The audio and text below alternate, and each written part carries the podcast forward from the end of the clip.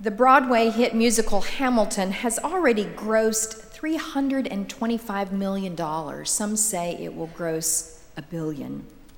Now, you could understand if we had a hit musical named Washington or Jefferson or Adams, but Hamilton? Why a hit musical about the first Secretary of the Treasury? I've just recently begun listening to the biography by Chernow of Alexander Hamilton. It's 35 hours in length, but it's quite engaging and compelling. It moves along like a gripping piece of fiction.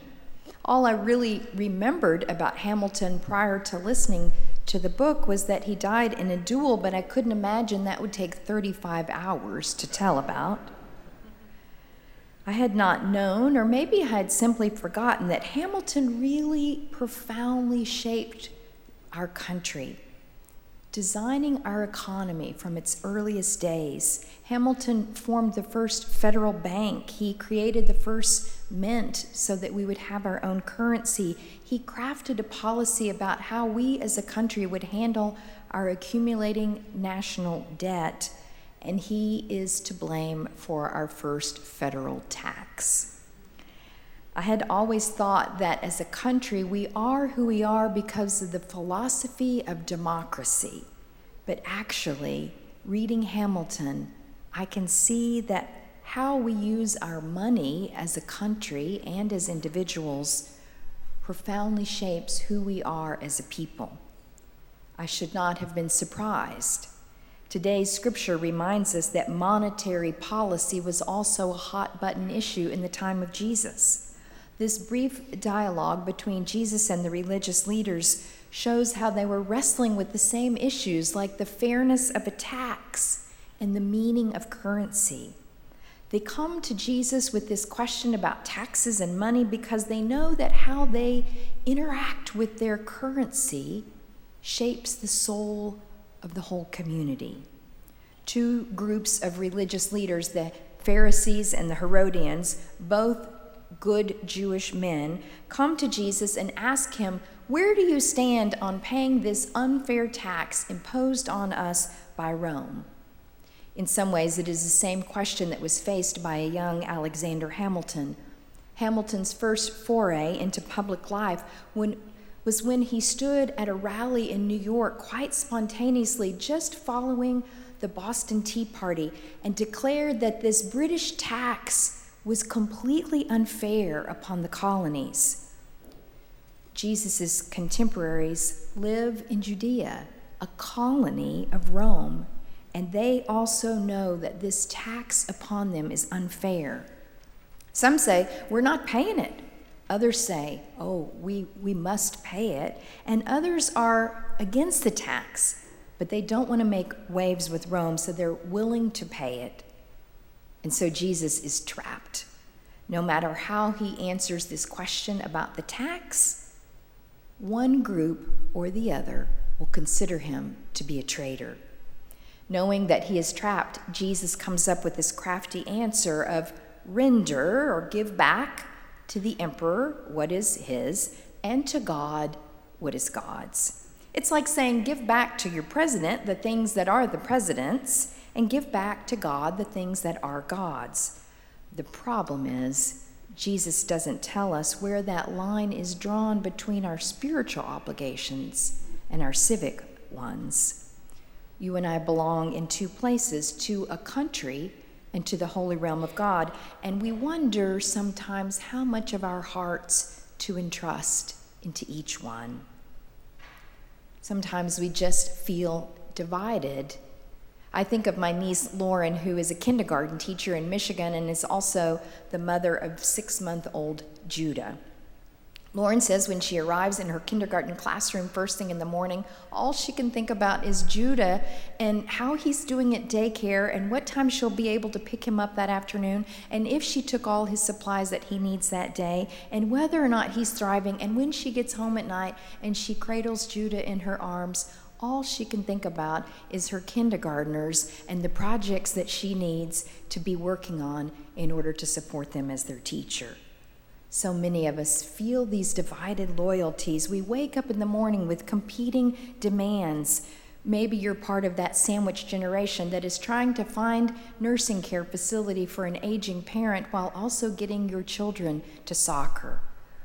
Or maybe you're active in a place like this congregation where you really want to serve on a committee or be involved in a mission project, but you struggle to find time to even get your own chores done or to sit down and have dinner with your family. One of the most dramatic images of divided loyalties I have ever read comes from this bizarre little novel called LaRose by Louise Erdrich. The novel opens with the tragic scene of a hunting accident in which a six year old boy perishes. The neighbor next door claims responsibility for the accident, and in an attempt to make up for this horrific loss, one father and mother offered to let the next door neighbors raise their six year old son. Little Rose moves in with the family next door, a family he has known all his life. But after a few weeks, both sets of parents realize that this isn't working out and that LaRose should really go back and forth between the two homes. But now LaRose, the little six year old boy, is afraid to leave his mom in his new home. He has discovered how terribly heartbroken she is and fears she would do something rash. One day, he and his sister go out into the barn and they see a wooden chair in the middle of the barn just beneath a rope. And they are so afraid that their mother might die of a broken heart. And so the little boy and the little girl take turns, one of them always being on watch with mom.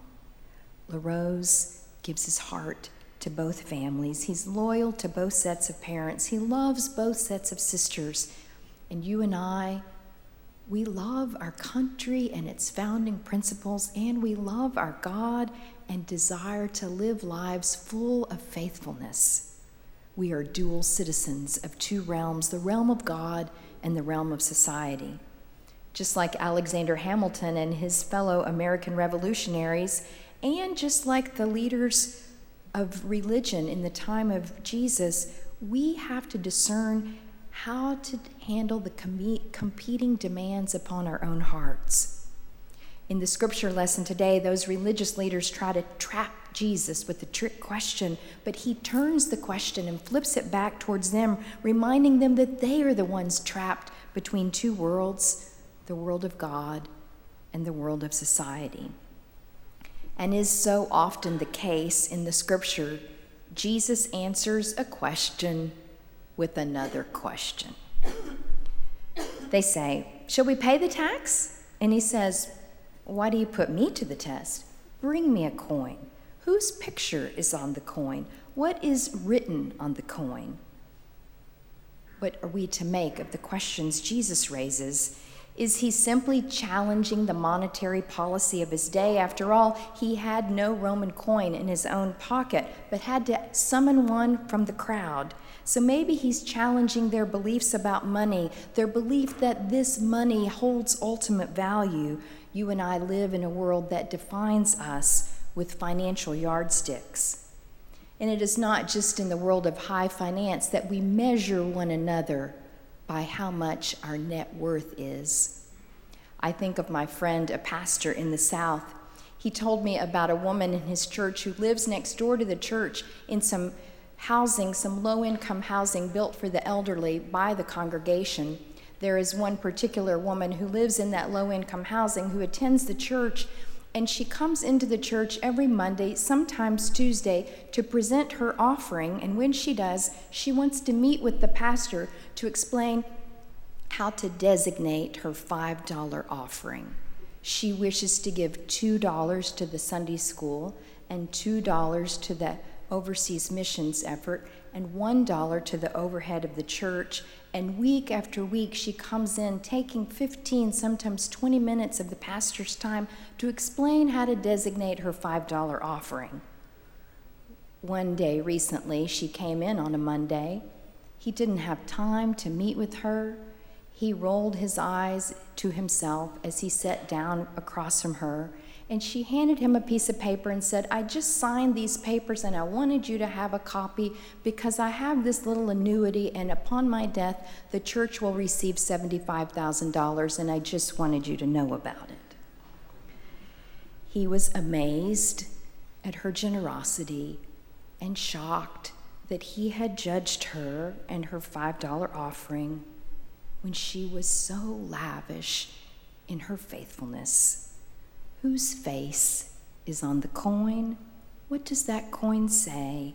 Is it the measure of who we are, or are we much more than our net worth? Whose face is on the coin? What name is inscribed or carved upon it? Maybe Jesus is flatly saying, Don't pay that tax. It's unfair. Caesar is corrupt, getting rich off the poor, building those lavish buildings with the exorbitant taxes he has levied against the peasant class. Sometimes we are called to protest what is happening in the public sphere. Many of you knew Joan Newby, who sang here in the choir for so many years. Sometimes she even sang solos for us. She was short and petite, shorter than me. Her eyes sparkled when she visited with you.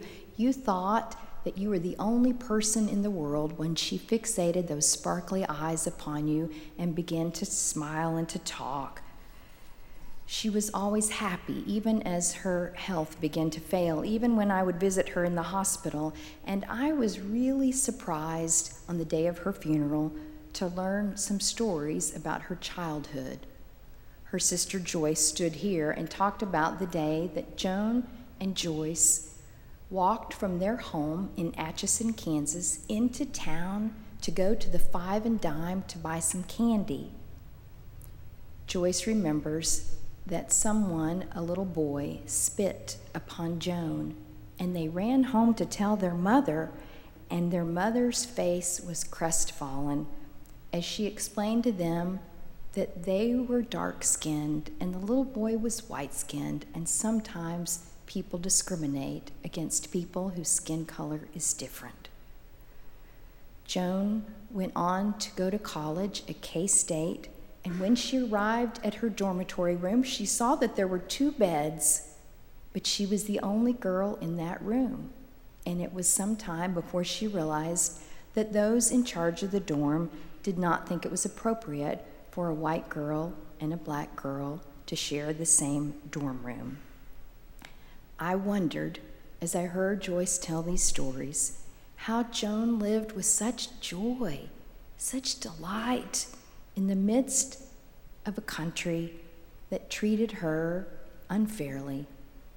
She spent her life working for a better world, whether she was singing or working at her job or creating friendships across barriers that others would not cross. Joan worked to create a world that looked more like God's and less like Caesar's.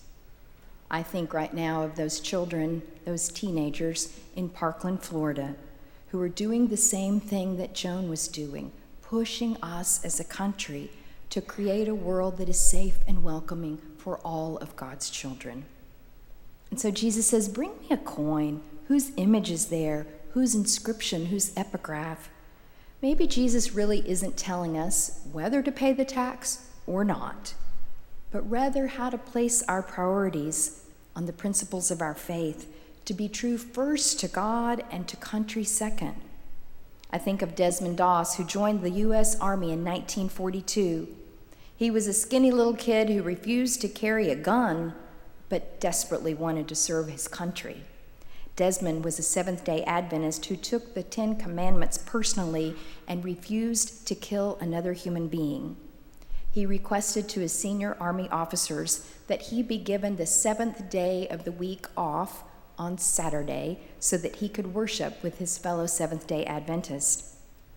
His fellow soldiers bullied him and thought of him as soft.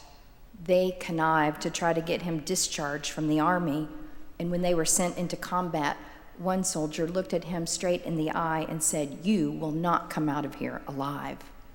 As a conscientious objector, Desmond Doss could have asked to be reassigned, but he wanted to serve to go with his troops to help his country. Japan was defending Okinawa, and the American troops were trying to secure a ridge called Hacksaw Ridge. Maybe you saw the movie by that name. When they were up on that ridge and the Japanese attacked, all the U.S. soldiers were ordered to immediately retreat. Desmond Doss defied the order. He stayed up on that ridge, completely vulnerable, while he rescued 75 of his fallen comrades. He did this on his Sabbath. He was the first person to receive the Medal of Honor without ever firing a shot. When President Truman pinned the medal on Desmond Doss, he said to him, I consider this a higher honor than being president. Whose image is on that coin? What is inscribed there? Maybe Jesus never really answers this question, but turns it back for you and me to answer recalling that God made all of us in the Garden of Eden in God's very own image. Jesus asks, Whose image do you want stamped upon your life? The emperor's image is on that coin. Inscribed upon that coin are the words High Priest, Lord, for the civic leader demands our all, even our worship. Jesus asks, In whose image do you wish to be made? The culture's or God's? Is there any part of you you would like to keep separated from the God who created you? Or is the one who gave you absolutely everything worthy of everything from you? Over and over and over again throughout the pages of Scripture, Jesus tells us that God writes upon our hearts the words of love for us. The next time this word written or inscribed will appear in Mark's gospel will be when Jesus is hung on the cross and they inscribe King of the Jews. What will be inscribed upon your life? and upon mine. Will folks look at us and say, wow, what a great citizen? Or will they look at us and say, I see there the image of Christ?